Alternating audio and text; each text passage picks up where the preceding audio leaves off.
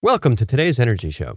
On today's show, we're going to talk about the best way for you to get a good, reliable rooftop solar system installed. And the best way to do that is to hire the right contractor. The question is, how do you decide who's a good contractor? Uh, you're going to want to find a company that has a lot of experience. Everybody's going to tell you they have a lot of experience.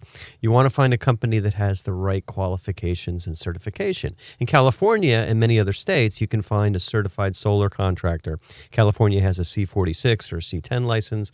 Many other states have licensing. But surprisingly, uh, a lot of these licenses don't necessarily mean that the contractors know how to sell, design, and install a rooftop solar system. The California C10 license is for an electrician. Uh, but that doesn't necessarily mean that they know the details of how to attach solar panels to your roof without leaking. Some states have no licensing requirements at all. So there's a national certification program in place called NABCEP. NABCEP stands for the North American Board of Certified Energy Practitioners. The first NABCEP solar PV certification test was administered over a dozen years ago, 2003. Um, somehow I signed up for that test and I passed it. I still have the certificate on the wall. But, but that was in the early days. Now NABCEP's grown quite a bit and they're providing a lot of good national certification for people and companies that are interested in providing solar services solar hot water, and solar photovoltaic. Now they're considered the gold standard for solar installation and sales training. So, my guest this week is Richard Lawrence. He's the executive director of NABCEP, and Richard's got a great background in education and training, which is really important as you build this big workforce in the in the country. He's been expanding NABCEP's training efforts to keep up with the really rapid growth in the PV industry. So, welcome to the show, Richard. Thank you. All right, good. So, why don't you give me a little bit of an introduction about what NABCEP is and how it got started? Sure. Uh, I wasn't around during the formation of the board, uh, but have been in conversations and seen a lot of documentation for what happened in the, the earlier days of the organization. Uh, but basically, there was you know a group of people in the solar industry. Uh, this was right around the year 2000 or just before that that started to worry about the installation quality and uh, of systems that were being put in and and what could happen if there were a number of you know poorly installed systems uh, that started to to fail. Uh, there were examples from the you know the earlier days of the solar heating industry. I think that ties into the tax credits and stuff that went away then as well. But uh, you know, they, it was difficult for the solar heating industry to to pull out of some of the the issues that were were there around poor installation. So, a group of you know dedicated people within the solar industry got together and said, "What what can we do about this and help to improve the quality of installations uh, in order to ensure that the industry uh, succeeded and you know had a good reputation, uh, so that everybody you know whether that be manufacturing, uh, people making the products." To those you know making their living installing and maintaining the systems uh, had a good reputation and, and could grow and succeed. So they formed a, a board, a, a nonprofit organization, and developed a set of certification standards for uh, certifying the people who were engaged in that business. Yeah, that that's um th- that's exactly the way I remember back in 2000 2001. Uh, I remember talking to Don Loweburg, who I think was one of the first directors, and Don is a old time PV guy, and also Les Nelson, who's who's been very active in the solar industry really forever, a pioneer there. We've had him on the show, and he was a solar thermal guy. So they got started, and uh, that was great. The the other reason that, that NABCEP was really good is there were no kind of general generally available training programs. So if, if you wanted to learn how to install a PV system, there were union training programs, and, and a lot of the unions, the electrical unions, the plumbing unions offer those, and that's great. But if you're not a union member, uh, there's really no option. So NABCEP was also very, very useful, kind of getting started as an alternative to some of the other apprenticeship programs that were, that were out there. Um, and um, it's it's just been a, a terrific program, and I know lots and lots of people that have uh, that learned how to, to install PV, and I know a lot of the employees that I have are are studying for the tests and, and trying to get certified for that. So that's really good. What what are some of the problems that homeowners may have encountered with solar installations? You kind of referred to those, but I'm happy to get more specific on on the show with those, so that that our listeners really can know what to look out for.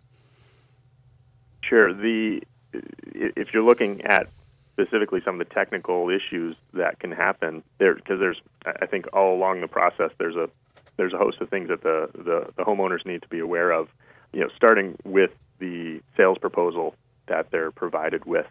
Uh, there's a you know a lot of information that's contained in a sales proposal, or there should be a lot of you know a fair amount of information contained in a sales proposal, and it's going to heavily rely on some performance estimates uh, based on data about how much sunlight is going to be at that that location, uh, taking into effect uh, shading considerations if there's any trees or buildings or things like that that might shade the array.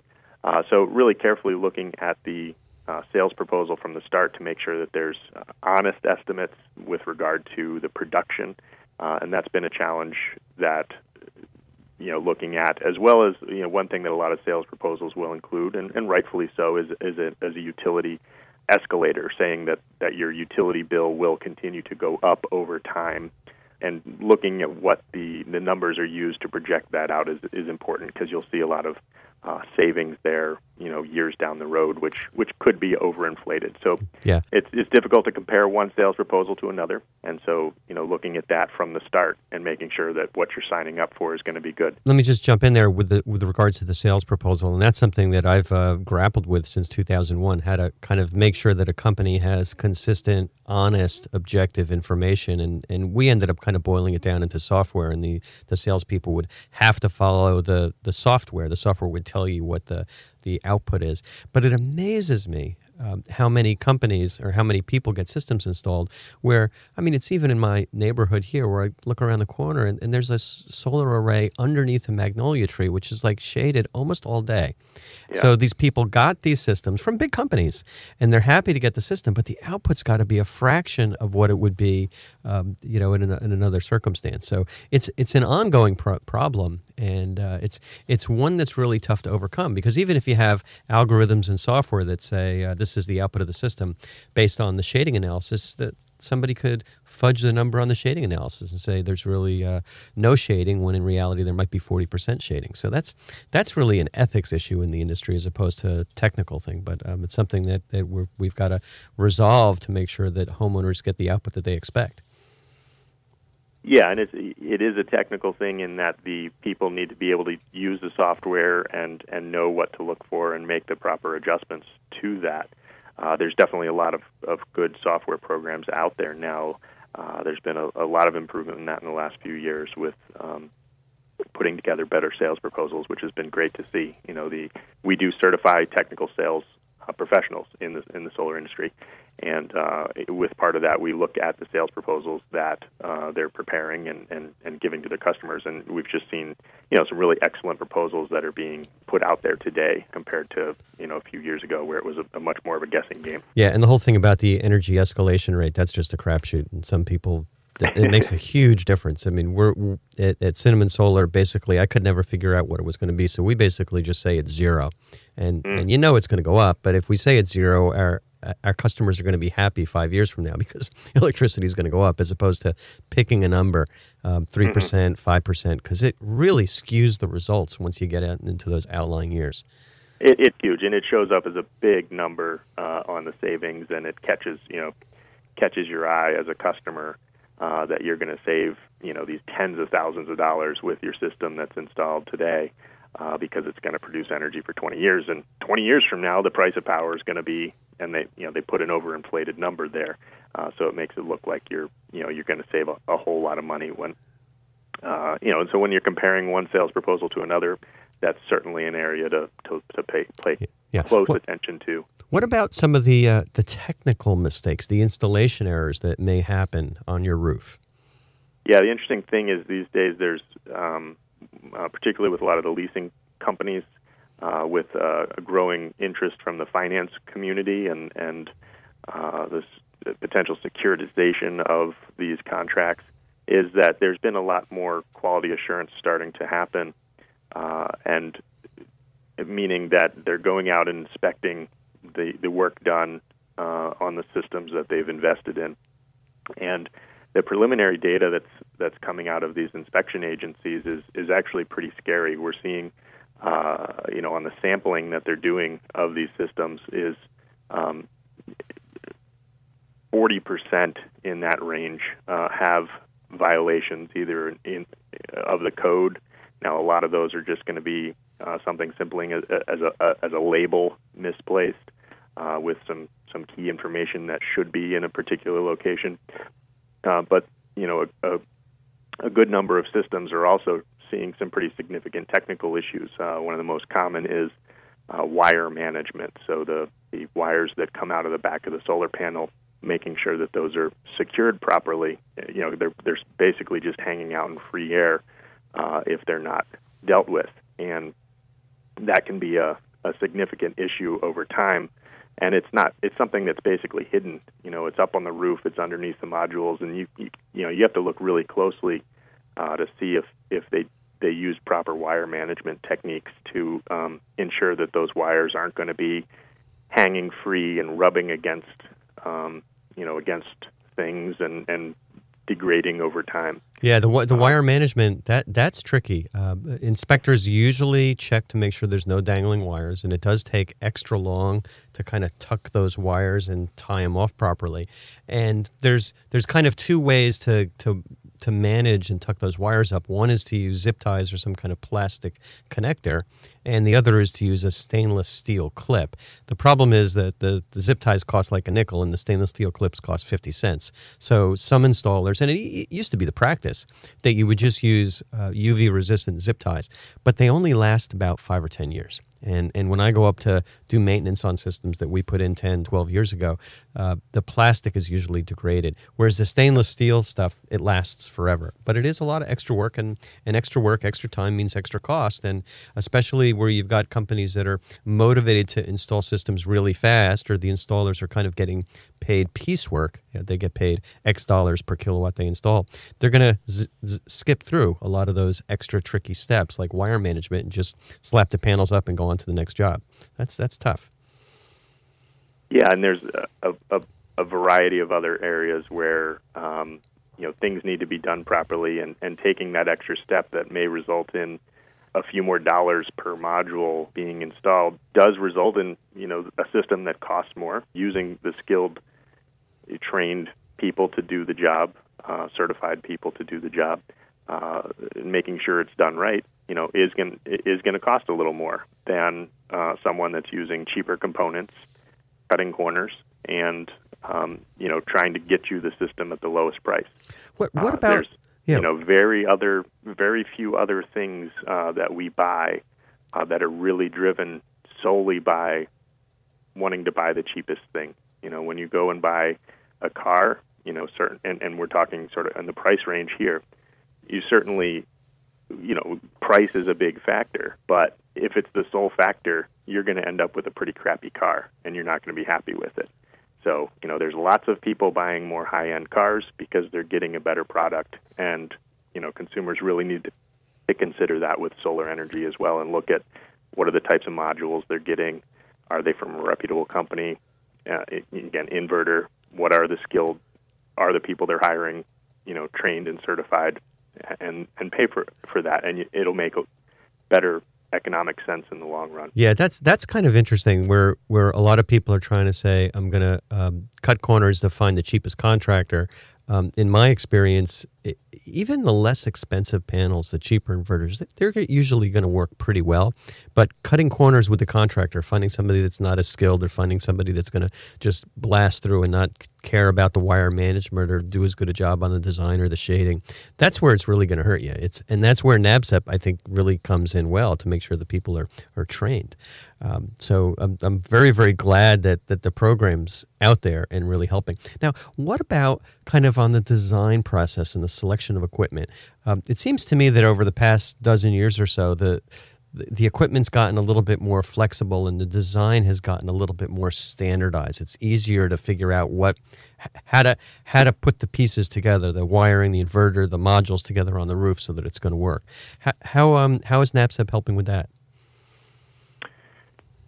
Well, the when you look at our job task analysis, the uh, the first major domain of it is to verify the design that's been provided, and there there is still a lot of um, you know effort that needs to be done. While there are you know more standardized systems, uh, rarely when you come out to a house are you, or or a commercial building, uh, are you going to find sort of that this fits the this this off the shelf you know product.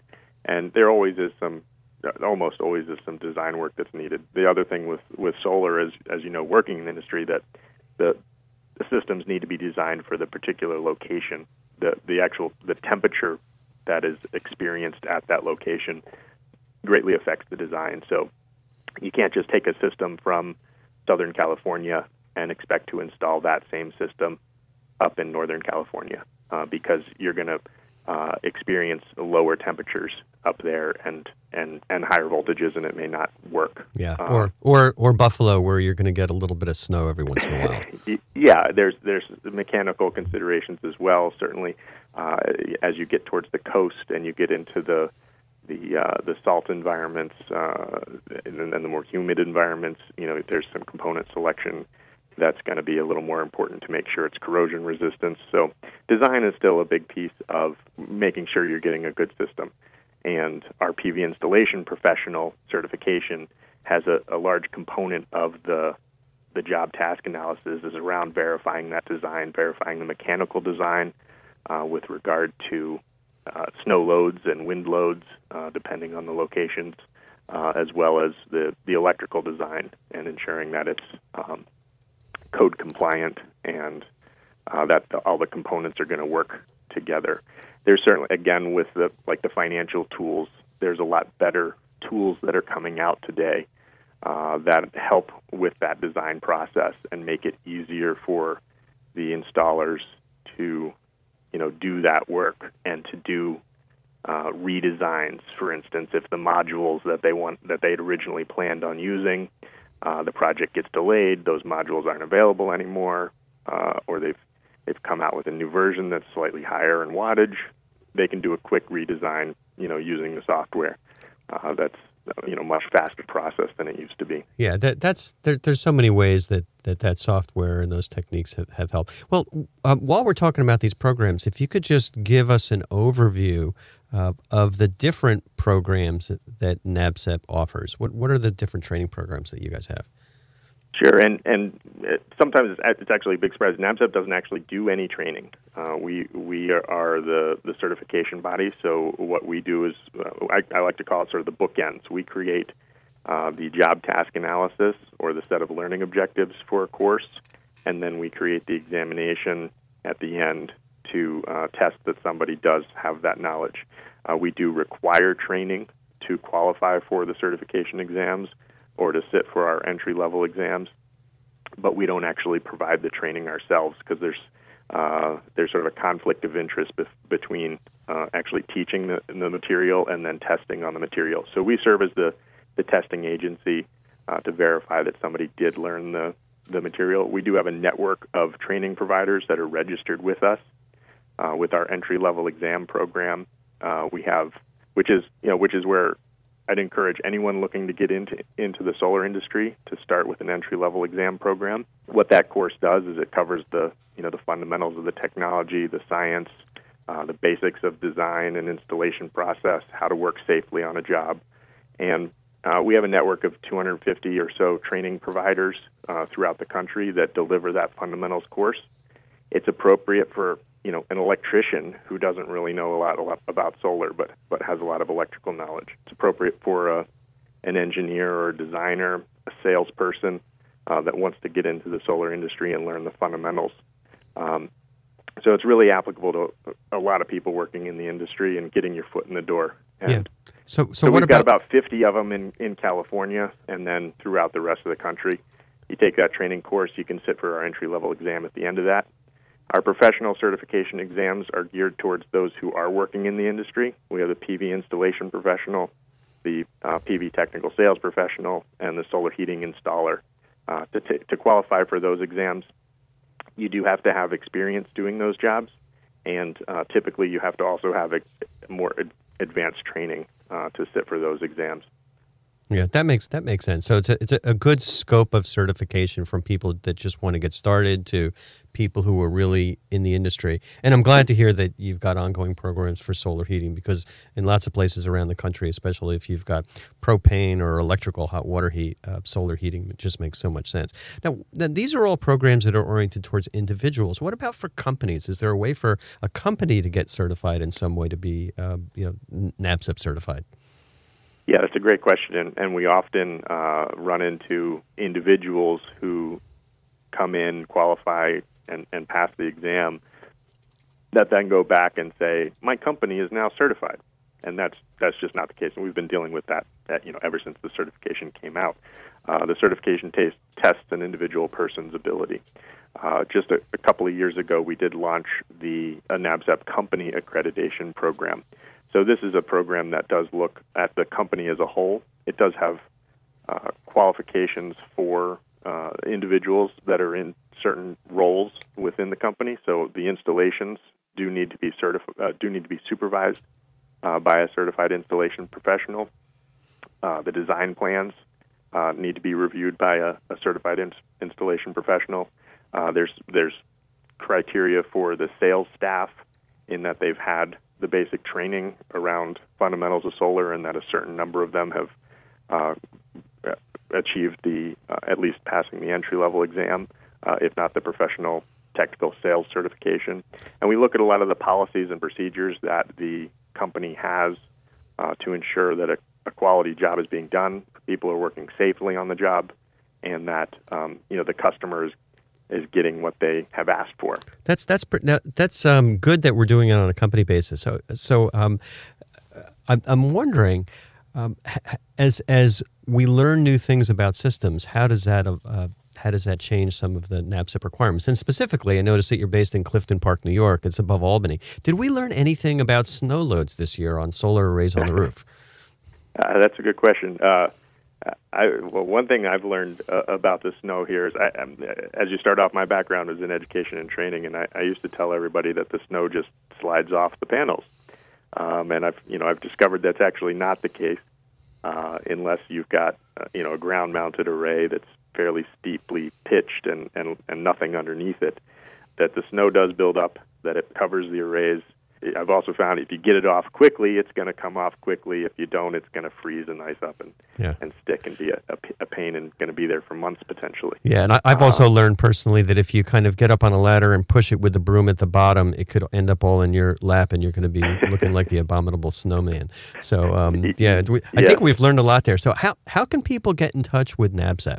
Certainly, the, our website is the best place to go. It's nabcep.org, N A B C E P org, and uh, you know we've got all of our documents there about how do you qualify uh, to become certified, uh, where you find a training provider, uh, and it's also a place for uh, consumers to go uh, to find a certified professional. So we've got a, a directory with a map where you can you can zoom in, you know, to your state and find professionals and, and, and can contact them uh, through our directory. So. Yeah, that's that's that's terrific, and and I'd encourage anybody who's listening to the show or the podcast, if you're interested in the solar industry, um, you're just getting started, get get involved with the NABCEP entry level program and, and take that test, and then if you want to be a professional, um, whether it's sales or installation, um, it's it's a great program. Well, that's all the time we've got on this week's Energy Show, and thanks to all our listeners for joining us today, and especially thanks to Richard Lawrence for being our guest. If you missed any of today's show, you can always go to our website website at cinnamonsolar.com and listen to the podcasts.